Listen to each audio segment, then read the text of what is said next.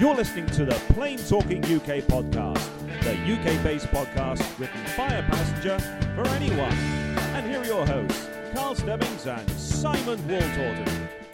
Well, hello and welcome to the Plain Talking UK podcast. This is episode number 25, and it's Carlos here joining you uh, on this episode. And with me is my co host, as always, Simon Waltorton.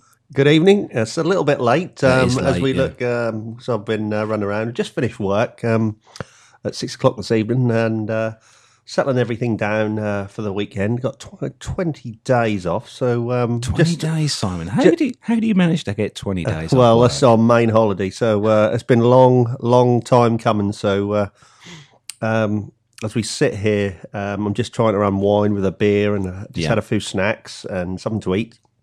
And uh, the weather's a bit um, autumnal outside, if I can say that word. Um, sort of as we uh, head as we're in uh, July. So We have had a lot of rain today, we, yes, Simon? we have, and thunderstorms have last off uh, this evening. Uh, my girl's a bit disturbed tonight, so um, but they're all settled now and uh, all should be tucked up in bed. Having said that, things may be different at home, which I'll uh, speak to my wife later. So, as we record this uh, episode 25, then it's uh, the 10th of July, and it's just coming up to 10 to 10 in the evening or Yes. night, I should say. Yes. So, it's quite late, we? We're and quite uh, late. it's uh, the eve of the uh, Riat. yes, yes. That's the reason why Simon's here.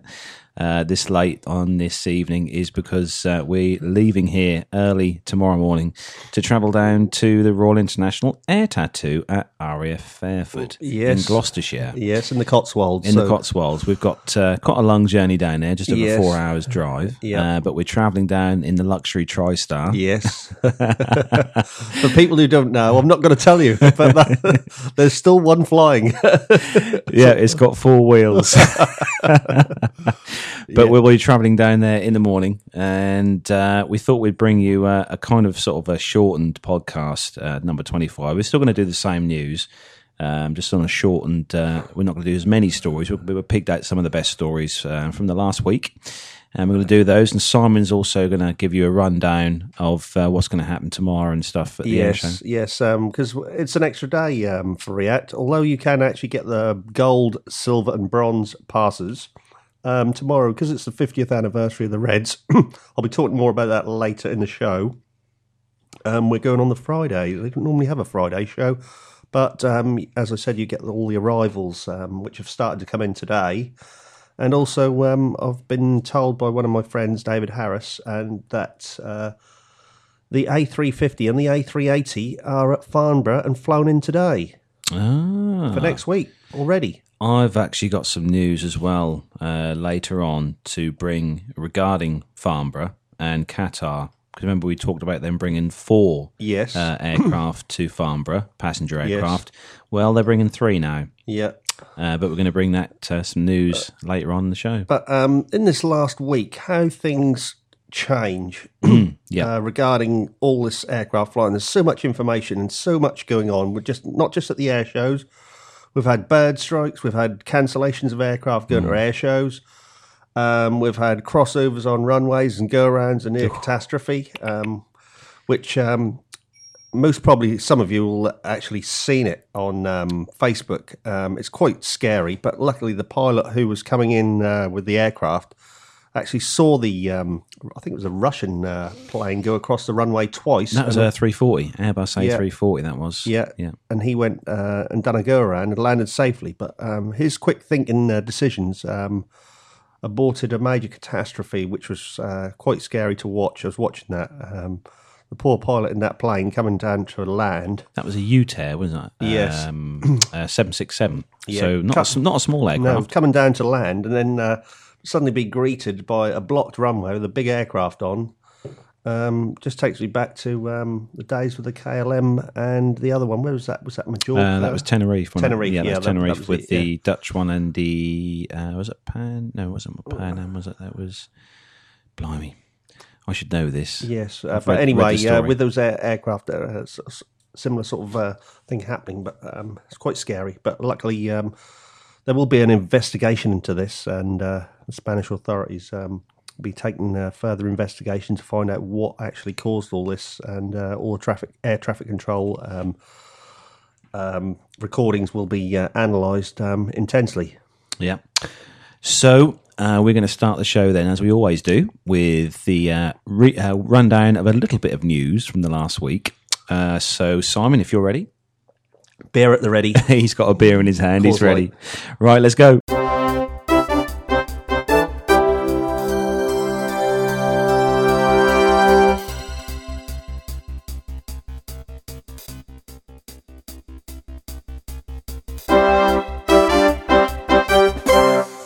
So, first piece of news then kicking off this week then is on the NBC News website. This is something that popped up uh, beginning of this week uh, regarding security at airports.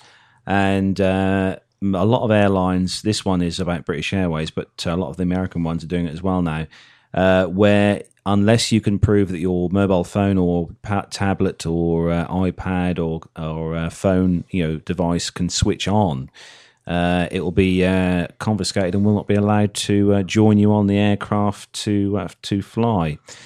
Uh, the uh, London passengers flying to the, New- the United States with British Airways will not be allowed to board the plane if their phone or laptop has run out of battery.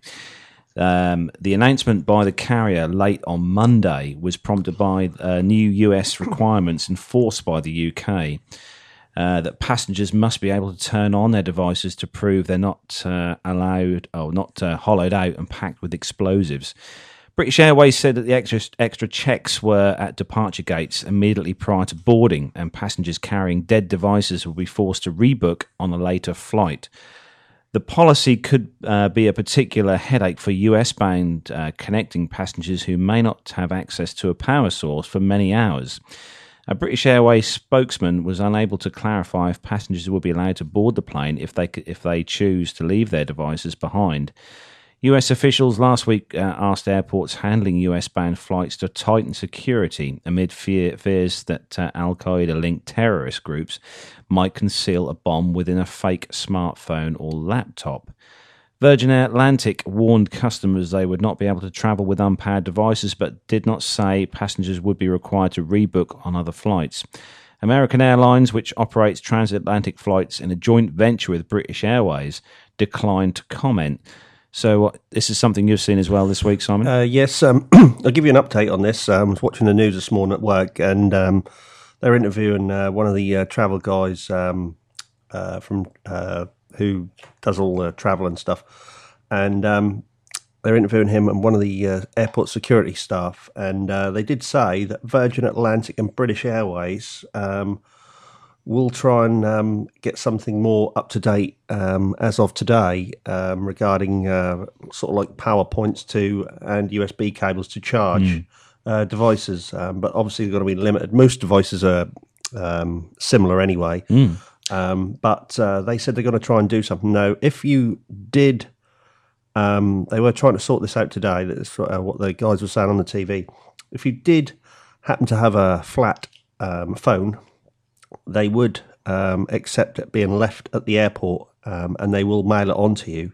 But obviously, you aren't going to be able to take it on holiday because it's um, not charged. But I would imagine if you can just get a quick quick charge or carry the little mobile chargers just to show them that it's actually working, you'd be okay. You've you've seen the device I've got, which I take to the air shows, Simon. It's, Yes. a little power bank. Yes. and uh, you can charge the power bank up. It's kind of like a, a, a mobile battery. Yeah. and uh, you can get these things off eBay and Amazon, all the usual sites online, Google search, and you can get these devices for pretty cheap money. You know, not much more than 10, 15 pounds, um, and charge them up. And say you're out and about, and your phone does lose power, you can just plug this in.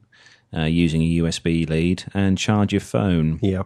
Um, so that could be an option Yeah. for people who are travelling on long flights who may, you know, have uh, an issue with battery Yes. uh, charging. taking a uh, spare battery. I don't know how you get on with the spare batteries, um, but that's another uh, thing. So I did uh, tell my friend who's just uh, flown to uh, America this week. Uh, he's gone up to Reno in Nevada, and um, I said to him, I just warned him. I said, make sure everything that you've got is charged up: cameras, phones, tablets, everything that you've got plenty of power in them just to show you them. And so That, you're that was Wayne, wasn't he? He, Yes. was, he was on one of our previous shows. Yes, as a, as Wayne, uh, backseat guest. our friend uh, Wayne, uh, one of the karaoke singers. Um, um, and uh, your yours and my friend and uh, my colleague who I work with. So uh, yeah, um, I've had a few messages from him. Um, he's actually uh, given us some uh, uh, lovely uh, information. Who, who did Wayne fly with? Just as a matter of interest. he flew uh, United uh, Oh, Airlines, right. Okay. and um, he actually flew on a triple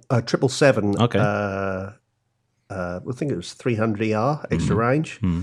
And then he flew on a CRJ 700 regional jet. And Okay. uh, that was the United Express. And that was from um, San Francisco to Reno. Mm. And that was a 35 minute flight. Um, and that was operated by SkyWest, uh, which is a sort of uh, joint code uh, venture on the United Express. So um, it's a lovely little uh, aircraft, but I find it a bit noisy because the uh, two engines are right on the back of the fuselage. And they're quite powerful engines as well. And uh, if I just quickly uh, show you this picture, which should come up. Simon's just showing me on his smartphone. Oh, yeah, yeah, got you, yeah. So um, you've got the uh, big winglet bit on like the, the ERJ, sort of 135, but yeah, like this slightly is uh, smaller. um, CRJ uh, 700 regional jet. Hmm. Um, and then the uh, obviously uh, the triple seven, um, which We all know the 777. Yes, um, he had a lovely flight, lovely, um, quite calm flight, and uh, enjoyed the food. Had a few drinks, and um, he's uh, really enjoying himself. But the good thing about it is, he's going to be getting some photos of the Janet aircraft, which go to Area Fifty One. Uh, We mentioned those on the show before, haven't we? Yes, and they will pop up a lot in our shows. As um, so, hopefully, um, in the coming weeks and stuff, watch our Facebook page and Twitter because you should uh, see some uh, Janet flights because they're just the aircraft are literally uh, near where he's standing with his auntie. Uh, I think it's about three hundred feet.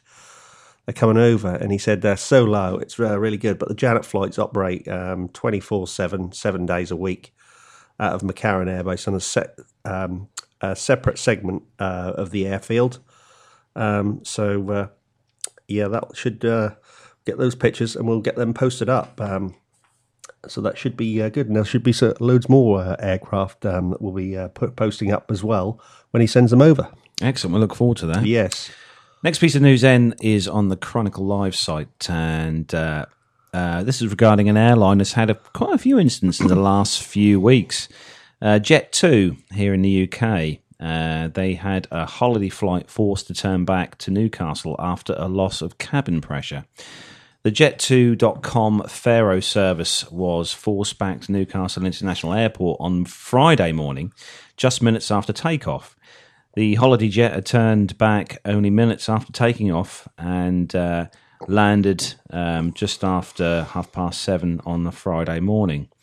Um, but uh, the after landing, after an issue which was described as a minor issue, but passengers took to social media uh, sites to report that the plane had suffered a loss of cabin pressure. A spokesperson for the airline said that flight LS597 from Newcastle to Faro had returned to Newcastle Airport due to a minor issue and as a precautionary measure was met by emergency services. The aircraft landed safely and a replacement uh, ensured that our customers departed to their destination later in that morning. Uh, they also added that they'd like to apologise to their customers affected by the delay. And passengers on board the aircraft were taken off and given a £5 voucher to spend at the airport terminal food outlets. Five pounds. what can you get for five pounds? a replacement aircraft was then found and the flight eventually departed for a second time at 11am that morning. A spokesman for Newcastle International Airport said that despite the drama, the airport remained open and operational throughout. Um, so, and Jet 2 has actually had a couple of issues this week uh, with the various aircraft. This was probably the most serious one, but they've had uh, a few issues. But their aircraft are quite old aircraft. Yeah, we talked Jet about um, these um, in one of our previous uh, recent podcasts. Um, now, what um, are they? Seven three seven three hundreds. Um, no, I think they're slightly newer. I'm just going to have a look on the fleet uh, fleet uh, program, um, but it's it's an issue that they've had uh, with other aircraft before, which I've seen on uh, on on the actual Aviation Herald website, that which we uh, which a lot of us use. Um, a great site. So Jet2 operate the uh, 700, 400 series. They, ha- they operate the 300 series as well of aircraft, uh, which that one was. That was a 300 series. Yes. It's quite an old aircraft. Yes. Uh, they've got they've got some 757s as well. Uh, Yes. 200s a popular one. Yeah. Um, And I did actually see one of these because I think I sent you a message uh, flying out of uh, Norwich Airport. Now I don't know whether he'd been for uh, a service or um, a spray at Spray Vier, um, which is a paint shop at Norwich Airport. But I did actually see him taking off, and he was heading south um, towards um, sort of. Uh, uh, English Channel, so I don't know where he was off to, um, but I did see them take off from Norwich. They have actually got 12 800 series, Yes. 737 in their fleet. Um, the oldest one coming going back as far as uh, beginning of 2011.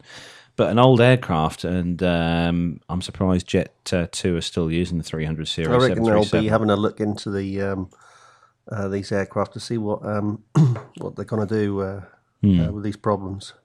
Next news in uh, from the business traveller site, Qantas um, have unveiled a new route from Dubai to London using their A380. Qantas has announced that uh, its new Airbus A380 Super Jumbo scheduled um, service between Dubai and London Heathrow um, is going to start flying a twice daily timetable on July the 21st. Flight QF1 will depart Dubai International Airport uh, at 0210 hours in the morning and land at Heathrow at 0645 local time, while return service QF2 will take off from London Heathrow at 2125 and arrive in Dubai at 0720 the following day. Uh, Rohan Garnett, Qantas Regional General Manager in the Middle East, Africa, India, and South Asia, said Qantas offers double daily A380 services between Dubai and London, and the new schedule means our customers now have a choice of arriving in uh, London early in the morning or at lunchtime. It also means a choice of two departure times on leaving the UK, one at lunchtime and one in the evening. Uh, and a new schedule will no doubt suit more families travelling to the UK for summer holidays. Qantas operates double daily A380 services between Dubai and London and Australia. Uh, so good news then for anyone wishing to travel then uh, from London to Dubai and back. Uh, I know I've done uh, that route, but using Emirates on the Airbus A380. Yeah. So perhaps Qantas uh, are aim- are trying to sort of uh, snatch away a few customers from Emirates because I know the prices are fairly competitive between the two airlines. Yes, yeah. So, next piece of news then uh, Ethiopian uh, has uh, received its eighth Boeing 787 Dreamliner and will add the aircraft onto its Addis Ababa to London Heathrow route from tomorrow. The national carrier, who took the delivery of their latest Boeing 787 on June the 26th, currently flies a Dreamliner between two cities six times weekly each day, except for Tuesdays. So from tomorrow, Ethiopian will add a Tuesday evening service, making the route daily. The outbound service will depart Addis Ababa at 1 in the afternoon and land at Heathrow at 7 o'clock in the evening. And the return flight will leave London Heathrow at 9 o'clock in the evening and arrive in Addis Ababa at uh, 7 in the morning the next day. Ethiopian will move into Heathrow's new Terminal 2 in September, where it will join 22 other Star Alliance airlines based there. Last year, both London Heathrow runways were closed for 90 minutes after smoke was spotted coming from towards the rear of an Ethiopian Airlines Dreamliner, which we all remember that story we covered last year, didn't we, Yes, Simon, about yeah. that aircraft. Um, so, uh, so at least uh, Ethiopian have still got um, faith in the Dreamliner, and I've obviously took a took that next one on delivery there, so that's good. So, next piece of news then Travel Weekly um, Airbus A330 set for revamp to take on the Boeing uh, large body aircraft. So, Airbus is poised to revamp its popular Airbus A330 with the more fuel efficient engines to step up competition with Boeing in the long haul aircraft sector. Fabrice uh, chief executive of Airbus's passenger jet businesses, told the Financial Times ahead of this month's Farnborough Air Show if we can find a solution to improve this aircraft, I believe it will confirm that we intend to lead the wide body segment of the market. Airbus has been considering launching the Airbus A330 Neo, or new engine option, at the show. but this prospect uh, is fading because of the jet revamp appears to be more complex than originally anticipated, according to the Financial Times report. It may be possible to sell more than a thousand Airbus A330 Neos because the aircraft will be cheaper than the rival 787 Dreamliner, he claimed. Brégier said the Airbus was studying significant modifications of the Airbus A330's wings, not just to accommodate the new engines, which would be heavier compared to existing ones, but to improve the aircraft's aerodynamics and therefore help further reduce fuel burn. He defended the company's uh, strategy in the wide body market, rejecting suggestions that the company was wrong to seek limited improvements to the Airbus A330 rather than build a completely new aircraft. The profitability was growing every day that the air, uh, company would launch an, air th- an Airbus A330 with more fuel efficient engines. The A330 entered service in 1994 and more than 1,300 aircraft have been sold. But there are just less than 250 remaining on the books to deliver to customers, about two years' worth of production.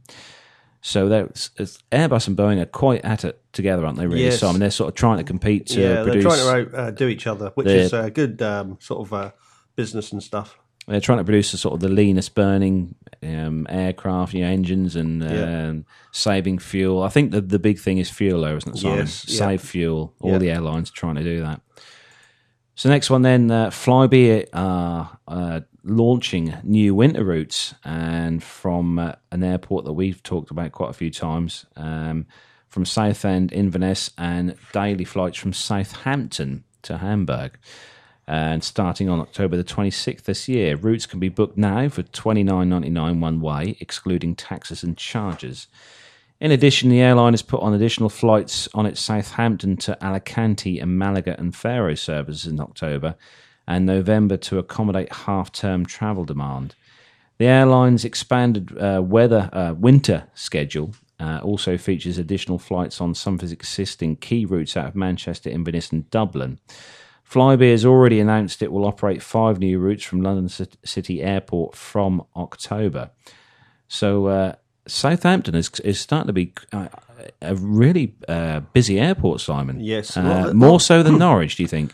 Um, I don't know about that because um, Norwich is a sort of international hub, really, isn't it, um, for Amsterdam? So, uh, and uh, Norwich uh, is in a good spot. Um, Plus EasyJet fly from Southampton as well. yes, uh, Hmm. but um, a lot of these little, as we've talked about many times, and uh, it's going to pop up in the future. Um, we're saying a lot of these little uh, regional airports just seem to be uh, booming uh, so much. Um, because the uh, costs are a lot less of flying out of the uh, smaller regional airports than the big, uh, the big, the big boys, uh, which are London Heathrow, Gatwick, Manchester, Glasgow, um, just to name but a few. Um, and obviously Stansted, that's a big airport, and uh, but a lot of these smaller ones um, keep the costs down. And uh, so if you can find an airline that is um, has a a sort of a flight direct to where you want to go from a smaller regional airport than a busier one, I think you'll uh, save a little bit of money on this. So next piece of news, then uh, two more bits left. Um, I've saved the best bit to the last. Uh, EasyJet uh, are trialing iBeacons. Heard of these, Simon? No. no, nor had I.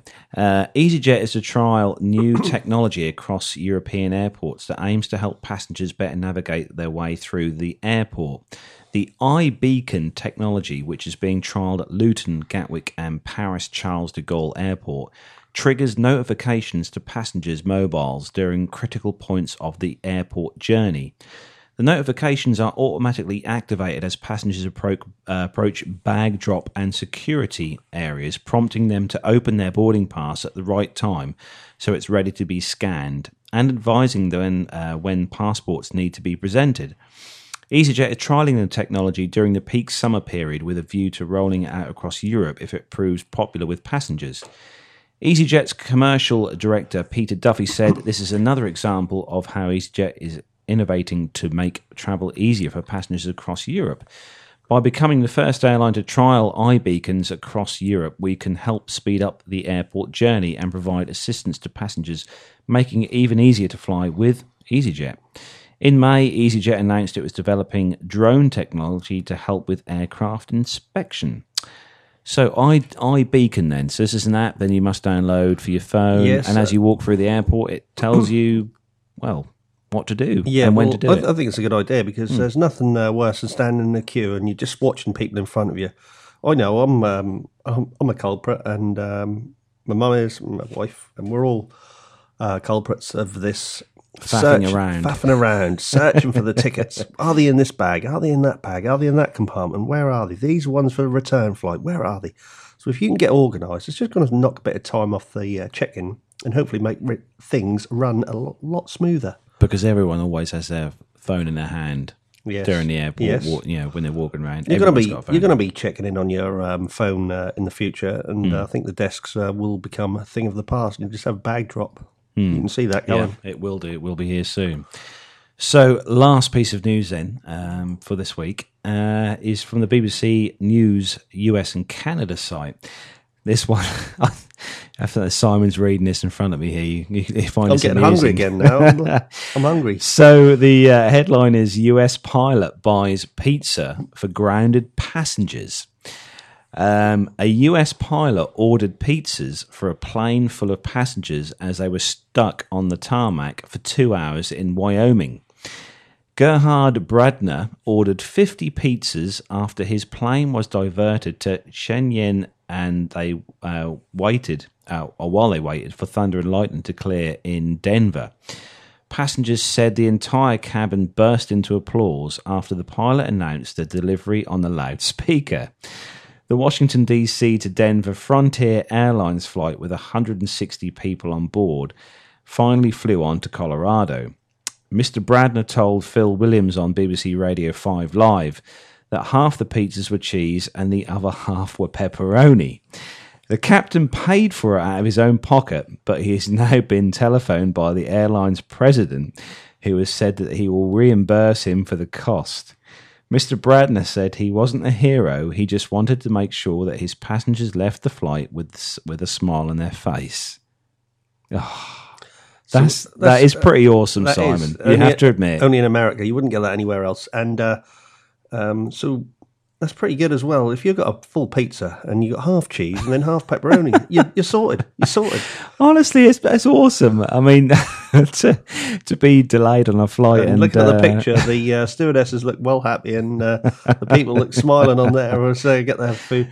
Food. It's not something you see every day. Is it uh, pizza bo- uh, cases being delivered uh, delivered on board Yeah, and being uh, dished out? Can you imagine it? Um, um, where is the delivery for? What's what's what is your address? Um, Um, an aircraft, an aircraft at the terminal, at the on the gate. and the gate. That's it. Yeah, that's that was really good. So um, definitely uh, hats off there to Gerhard Bradner of uh, Frontier Airlines. Well done. Um, Another bit um, of information uh, on a, a different, uh, more of a sort of a safety uh, issue.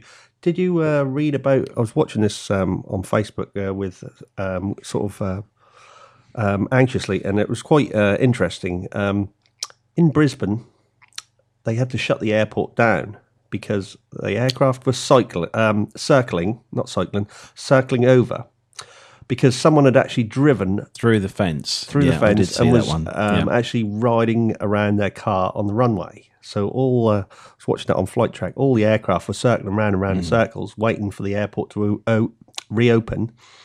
And uh, this uh, person was driving around inside the actual uh, airport. I did see they- that. Yeah, why they had I to shut, shut it completely down. Oh dear, some people, Simon. Hey. So uh, time is ticking away here. So we're going to uh, leave that news uh, part of the news segment for uh, for this part of the show anyway, and we're going to carry on with some news, uh, military news and aviation news, air show news uh, from Simon. So if you're uh, ready across the table there, Simon, Yes, we'll uh, uh, run with this. Just a short piece. are you ready, then, Simon? Yeah, we'll right. go. Let's go.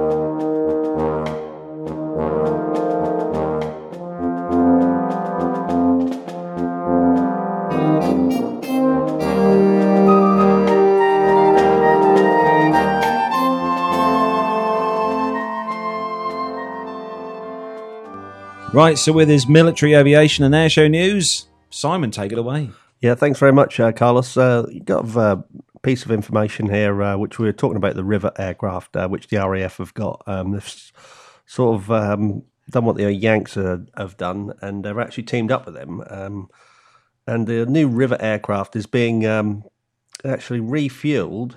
Um, the picture we've got here, um, the RC 135W Rivet uh, intelligence aircraft has been refueled for the first time in its flight since service started training flights with a, a set in uh, late May. The US force has disclosed. The US uh, Air Force uh, released an image showing uh, aircraft ZZ664 refueling on the 26th of June from a Boeing KC 135 from the 100th Air Refueling Wing based at RAF Mildenhall in Suffolk. And uh, close cooperation with the US and RAF for the rivet joint capability includes the ability to, to UK service to uh, refuel from a former boom equipped tankers. The UK Airbus A330 Voyager um, tanker transports are equipped only with the hose um, and a drogue refueling system. So, based at RAF Waddington, Lincolnshire, and has flown by personnel from 51 Squadron, the UK's first RC 135W will be followed by another two of the type, which are sh- fleet scheduled to be fully operational use by late 2017. L3 Communications is currently preparing the UK remaining jo- uh, rivet joints uh, with the nation's new surveillance assets being converted from former formerly uh, US Air Force uh, operated KC 135 refueling tankers. So uh, um, they've actually uh, uh, stripping out the refueling tanks on the the old things and converting them into Rivet aircraft, which are surveillance aircraft, which is a good thing. so I know the hand hand me downs from the US, but um, they're still being put to good use by the RAF. It's quite a, a good picture, actually. Really, they've Yes. got on the site there of um, Yeah. of that being refueled. Quite Yeah. a really good picture. Yes, it is. So, next piece of news, then, Simon. Uh, the next piece of news is uh, the US um, uh, Black Hawk, um, which was uh, this was um, I picked up on this today, and uh, Carlos has picked up on this as well. Multiple bird strike caused the seventh of January fatal crash, uh, which we featured in uh, one of our January podcasts. The US Air Force Sikorsky HH-60G Pavehawk helicopter over the uh, UK's east coast, uh, which is in East Anglia. Um, accident investigators have determined the crew and the aircraft belonged to the US Air Force 56th uh, Rescue Squadron operating from RAF Lakenheath, UK. According to a report into the accident compiled by the service, the crew was on a training sortie described by the US as a nighttime rescue scenario of a downed F 16 pilot on grass covered marshland near Cley next to sea. Following a bird strike by a flock of geese, the aircraft went down out of control and crashed, causing the death of four on board. The US uh, Air Force says it found clear and convincing evidence that the aircraft was brought down after sustaining multiple bird strikes, which rendered the pilot and co pilot unconscious and disabling the trim and the flight path stabilization system. The training mission included two aircraft. The flight lead aircraft and the accident helicopter. All crew on both aircraft wore night vision goggles. The accident uh, aircraft departed RAF Lakenheath at 17:33 local time and proceeded initial point to verify the status of the simulated down pilot and conduct these threat analysis to avoid noise nuisance. The local community to the local community. The crew chose an initial point for the rescue run, and the aircraft was flying at 110 feet above the ground level at 110 knots, 204 kilometres an hour, when the bird strike occurred. The report says the birds, probably disturbed by the aircraft noise, got airborne and crashed through the windscreen, rendering both pilots and the aerial gunner unconscious as well as causing system damage. The aircraft then descended and crashed. That's terrible, really, Simon. That that, that happened because the aircraft is quite a, a well built aircraft itself, and at the uh, the Pave Hawk. It is, Um, it's just a shame that that actually uh, that actually happened um, so close to home for us, really. Yes, because it yeah. is literally uh, not far from where we are here at all. Yes, yeah. Um, but uh, obviously, they at least they have found out, out to, for it to be, you know, it w- was a bird strike at the time. yes, yeah. So at least they have got a conclusion to uh, to their investigation. Yes. Well, the next piece of news, um, saw this aircraft, um, actual pictures on uh, Facebook uh, in the last few days. This is a, a new aircraft uh, making its debut. It's a Scorpion Textron AirLand prototype Scorpion uh, light aircra- attack aircraft, uh, which has been completed its first transatlantic crossing ahead of its participating at the Royal Air Tattoo and Farnborough International Air Show in the UK. Now sporting a new two-tone grey colour scheme, the twin-engined aircraft was flown from Wichita in uh, Kansas, uh, with stops made at locations including Mirabel and Iqaluit, both in Canada, and Edinburgh, Scotland. And it was accompanied on its journey by a Cessna Sovereign business jet. Um, following its arrival, the prototype has been involved in flight testing conducted from the Ministry of Defence and QinetiQ Airfield and Boscombe Down in Wiltshire. It's due to be on static display at the Royal International Air Tattoo on the 12th and 13th before being flown to, on to Farm, Farnborough. The Honeywell TFE 731 powered Scorpion was flown for the first time in December 2013 at the start of its expected 12 month flight test program. Prior to the aircraft's departure for the UK, Textron Airland said the aircraft has been flown to a maximum speed of 455 knots, 850, uh, 840 kilometres an hour in the USA. It's quite a unique aircraft, isn't it? That looks, yeah, just looking on um, on the uh, Wikipedia on online here. It's powered by two Honeywell uh, turbofan engines, producing four thousand pound of thrust each, which for an aircraft of that size is quite a lot. Simon, Yes, um, Um, the back. Uh, it's got a twin uh, tail at the back, which looks a bit like uh, the Raptor, doesn't it? Um, Yeah. Or the uh, um, F thirty five. it's a two crew aircraft. Yep. and uh, has a fuel capacity of six thousand pounds and a service ceiling of forty five thousand feet. Quite a high it's altitude. quite a high altitude. Um, it's uh, hard points uh, with a, a six with a capacity of six thousand two hundred pounds of including internal bay bombs uh, with pre- uh, precision and non-precision munitions, and uh, has a price tag of uh, around twenty million US dollars. That aircraft, but it's that is quite a uh, I'd lo- interesting I'd love aircraft. to see this flying, but obviously it's going to be on static. Uh, At least we'll get to see it tomorrow. yes. yep. Right, Simon. So you've got uh, some bits um, for news for the RIAT. Then, Yes. um, we're going to put this podcast out uh, tonight. So for those of you going tomorrow who may may listen to this before RIAT, uh, we've got some some sorry, some sad news, really, Simon. Yes, about the uh, F thirty five B. Um, doesn't uh, look as though it's going to be uh, flying at um, uh, RIAT, despite everyone's best endeavours. It's now been decided that the uh, F uh, Martin Lockheed Martin F thirty five B Lightning will not fly at the Royal International Air Tattoo 2014. All all of the aircraft remain currently grounded. Air Tattoo Chief Executive Tim Prince said the decision was with great disappointment given the amount of planning that had gone into the bringing of this aircraft to RIAT uh, for its display debut. He said it is uh, not unusual for there to be delays in development programs in the new military aircraft, and the Air Tattoo has been working closely with teams from Lockheed Martin, US Army Air Corps, Department of Defence, and the MOD to ensure the aircraft touched down at RAF Fairford for the Air Tattoo. Unfortunately, we've simply run out of time. An MOD spokesman said, "The safety of the pilots and the aircraft has been our priority, of course, and it's disappointing that Lightning 2 has not arrived in the UK um, for in time for the tattoo, but we fully support the decision um, not to grant clearance for the aircraft to make their first transatlantic flight to the UK until technical inves- investigations following an engine failure are complete. Mr. Prince added, "We are fully, we fully understand and support the decision as safety of the pilots and uh, aircraft are paramount. Fortunately, the F-35B is the only one of more than 200 existing aircraft representing 33 air arms uh, from 27 countries around the globe that will be taking part at the RIAT uh, 2014 Air Show, which begins tomorrow, Friday, June the 11th. We're looking forward to staging the UK's biggest celebration, marking the 50th anniversary of the Red Arrow display season with the world's largest military air show.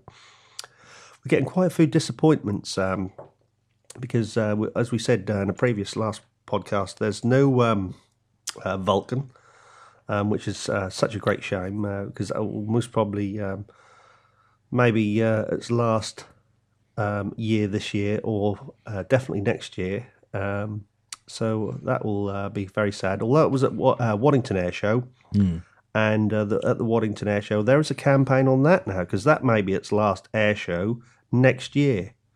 Um, and in 2016, there may not be one. So it's a Save Waddington Air Show. So uh, that's something I'll bring you more information once I um, can get that about what's happening there. Yeah, it's definitely a shame, Simon, when you get these iconic aircraft like this that um, you know uh, they don't have any sort of funding at all from the government, as you know, as such or anything like this. And and you know, it, it's like all the iconic stuff like that. If we don't look after them, we'll you know we'll lose them. Yeah, and uh, obviously their uh, lifespan is uh, shortened anyway, and uh, they only have a, a, a certain amount of life uh, left in them because they are old. Um, but I'm uh, now looking at the countdown to RIAT, and we've got eight hours, 57 minutes, and 30 seconds precisely. So we're, tick, we're uh, ticking down on the countdown, uh, Breitling uh, counter. And that's the official timekeeper for the RIAT uh, Air Show. So, Simon, you've got some news in on the uh, some of the first arrivals um, to touch down for RIAT. Then, Yes, Uh, what, um, what have we got to look forward Well, to? uh, we've had uh, a few arrivals um, the last few days. Um, the first arrivals, um, we've uh, got some. Uh, um, we had a few um, aircraft from Algeria, Jordan, and Oman.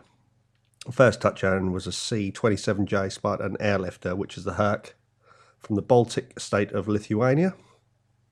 Um, what else have we had? Uh, uh, the F 16 of the Turkish Air Force Solo Turk demonstration team, um, which has got the black, gold, and silver livery. It's quite impressive, that is. Uh, the aircraft is making its welcome return to uh, RAF Fairford, celebrating its 40th anniversary this year. And um, did you see the uh, aircraft uh, landing at Waddington uh, and, and blowing the, the crowd over? oh, that yes, that was on. Uh, someone put on Facebook. Yeah, that I probably put- was you. I Yes, think, yeah.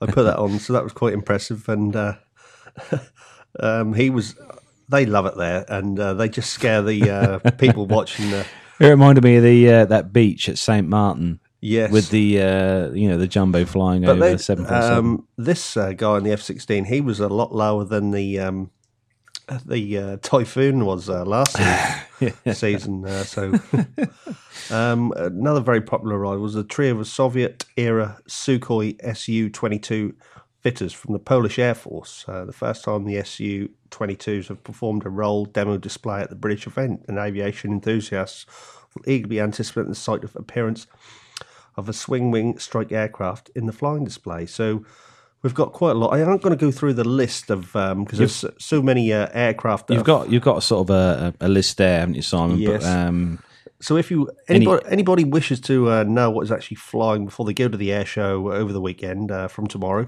uh, we do have an air show uh, tomorrow, um, which is a smaller scaled down version. We- We've got our pit passes for the Reds uh, tomorrow, and um, we'll be uh, looking forward to that because um, we've got a special fly pass with the uh, with the uh, Reds because um, they're going to be flying with two or three other, I think, at least three, perhaps four um, other display teams. So they're going to have one of each of their aircraft flying um, in formation with the Red Arrows, which will be quite interesting. So we'll get some pictures on that. Um, And uh, it's just a shame that uh, some of these aircraft have been cancelled. But all, uh, as with all air shows, it's subra- subject to uh, operational and weather conditions um, at the time of uh, the actual air show. So I'm just looking on uh, on here. There's a BA, BAE one four six. Yes, uh, which VIP. is visiting. Yeah, though that's VIP transport. Now there'll be someone uh, special coming in that. I don't know if that's royalty, but um, I'll have to check with uh, one of our friends on this. That is uh, what is that? That that BA, go back to that uh, BA one four six again. That has um, um, that is the SRS two hundred series. So that Series I don't know yeah. whether I know the, The Queen. older one. Yeah, the, I know the Queen's got a few of those um, still. So I don't know whether There's such a lot of aircraft, though. So what? what how are we going to get round all these tomorrow? Um, we'll uh, we'll make it because we're going to have a lot of uh, flight arrivals tomorrow. Um, we've got the PC3 Orion. I'm just looking at the list quickly. Ah, I tell you what, I do look a lot like the look of there, Simon, on the German Air Force side. Is this one here? Um, that one, yeah, the A310 A310 M- MRTT uh, Special Mission Wing aircraft. Yeah, from the German. Air Force. Yeah. Yes, and um, I know quite a lot of these are flown in today, and there's still a lot more because I've got a lot of juggling round, and um, all the follow me cars will um, take them and guide them round to their slot uh, parking areas. That's another one I'm looking forward to, Simon. Yes, the Boeing KC seven six seven J. Um, From I've actually seen that before. That is um, that's quite a nice aircraft um, to look at and uh, see. I've seen that flying.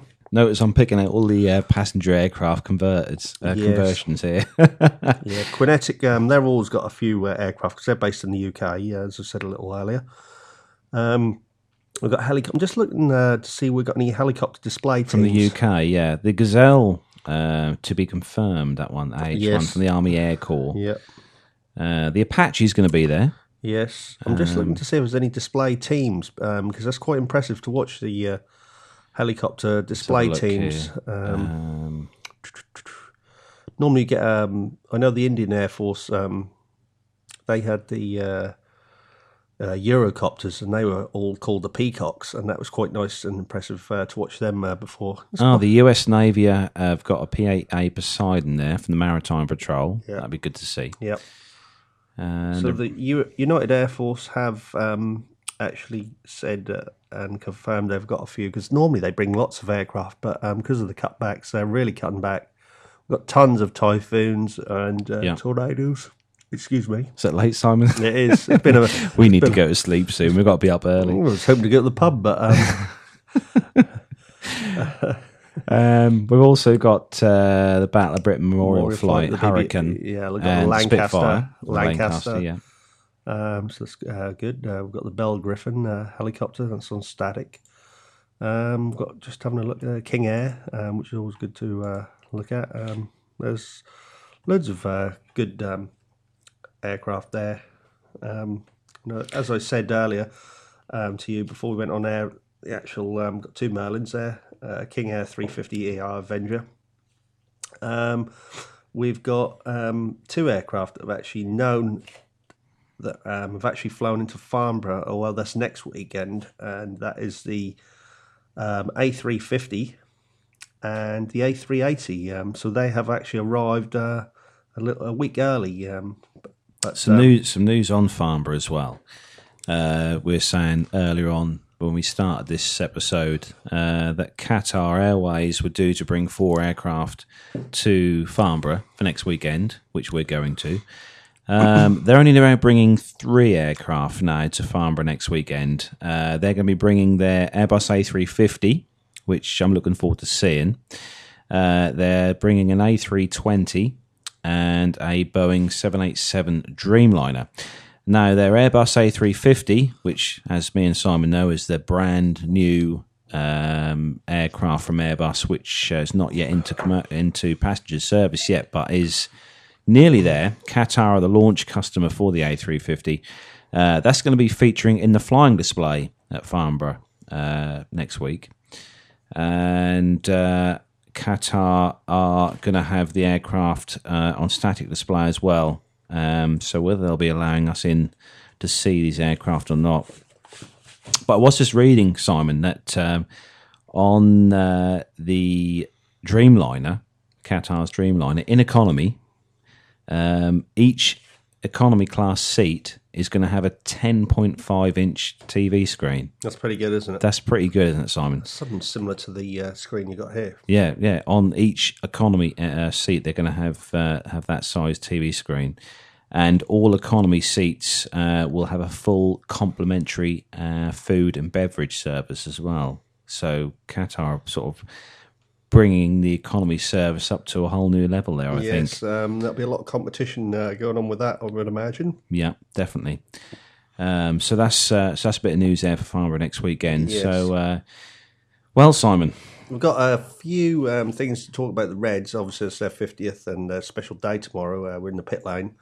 Um, but unfortunately, two of the Reds have um, uh, got confirmation of this from uh, one of my friends, David Harris, today. That a second um, hawk this week has had another bird strike. Now, there was one at uh, Waddington. This one uh, has now gone at Farnborough. I think it happened at Farnborough uh, while they're practicing. So uh, they've got two aircraft. Um, they've now had bird strikes, but they luckily they do have quite a lot of um, spares, um, which is good. And uh, I've got all the numbers. Uh, we'll give the give you those in uh, a future uh, podcast uh, that are flying uh, and more information on ones that have been retired or scrapped or written off um, or in storage. So um, lots to look forward to. Um, just a shame that two of the Reds it was Red Six was last weekend at Waddington. Now Red Seven um, has had a bad strike as well. So this is a second one in uh, just a few days. So I saw the pictures online. Quite, yes, uh, quite dramatic. Uh, how uh, much damage uh, you can get from a small bird. Um, it's put a nasty hole in the front, um, just near the uh, front of the uh, light and the spear of the aircraft. So um, it's uh, quite scary. And uh, congratulations on the pilots. Always uh, managed to land them um, after a bird strike because it can be quite um, horrific if those aircraft have actually had a bird strike on the cockpit glass, and uh, things can be uh, more catastrophic on that. So um, that is uh, pretty uh, uh, good news that they actually landed safely. So we're on charge with everything. We're Yep. getting phones charged. We're getting Phone scanners, batteries. more batteries, more batteries, and more chargers, and uh, we've got every uh, suntan everything cream. covered. so yeah, we're um, we've uh, We're air show we're ready. air show ready. Um, uh, we have got uh, a segment actually to play for you on uh, this show, uh, just to sort of bring us close to an hour. Uh, we don't want to leave our uh, listeners short on this episode. Um, we've got a segment to play from you. Uh, this is from uh, one of uh, one of our friends, Matt Smith, and he went to the Waddington Air Show uh, last weekend and had a fantastic day. And Matt Smith sent us in some audio feedback uh, via an MP3 file, which uh, we're going to play for you right now. So here we go. I'll bring to you now Mr. Matt Smith. Hello, Simon. Hello, Carlos. It's Sunday, the 6th of July, and welcome to RAF Waddington and its annual air show, where this year they're celebrating 20 years. The event has been broken up into three categories static displays, both outside and in the hangars, a huge amount of stalls and food outlets which run the entire length of the base's taxi areas, and then flying displays over the actual runway. Some great exhibitions are on show here today, boasting unique interactive features and a dedicated app you can download to your smartphone to complement the displays. Detailed maps, lots of little video clips designed to illustrate points being made and animate some of the otherwise static displays. Unfortunately, what the developer of the app and team behind this great idea hadn't taken into account was that with attendance figures in the region of 148,000 visitors, there was, with no Wi Fi support on site, absolutely no way that the mobile phone networks were ever going to be able to stand a chance of you making a phone call and receiving text, let alone getting a data connection. A brilliant idea in theory, just a shame that the finer points hadn't been worked out. The best of the displays for me had to be the Red Arrows anniversary stand in Hangar 3. So if you get a chance to see it at an air show this year, I'd highly recommend it. Store wise, there were very few outlets selling items that were relevant to the air show, and it was a play. It was the last place I expected to see a waggy tails vendor selling pet food or a handbag for the wife. Maybe it was an opportunity for a peace offering. On to the main event and the air show, and a truly cracking lineup of both old and new aircraft. Full details are available via their website, but for me, there were some real highlights. No decent air show would be complete without an appearance by the Red Arrows, and although I've seen them many times over the years, there was something very special about seeing them in their 50th year.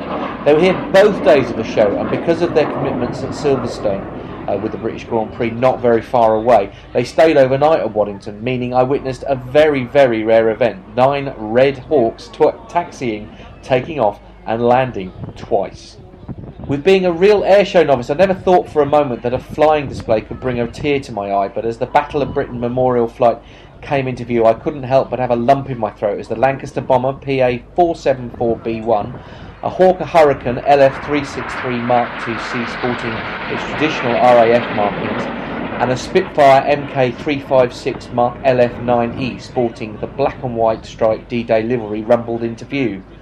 What I thought was a really nice touch is that once their display came to an end, a then and now fly past with the Spitfire and a Eurofighter Typhoon FGR-4, also with matching D-Day livery, flew side by side. The poor old Spitfire was clearly flat out, at around 230 miles an hour. Uh, whilst the typhoon looked like it was going to stall at any moment as it went across the sky. It was a really magical moment. During their second and final lap of the sky, the Typhoon opened the throttle to a whopping 480 miles an hour in less than a second. It was a brilliant way of bringing the memorial flight to an end as the fighter began its own display. It's worth mentioning that two of the most standout displays for me were actually involving helicopters.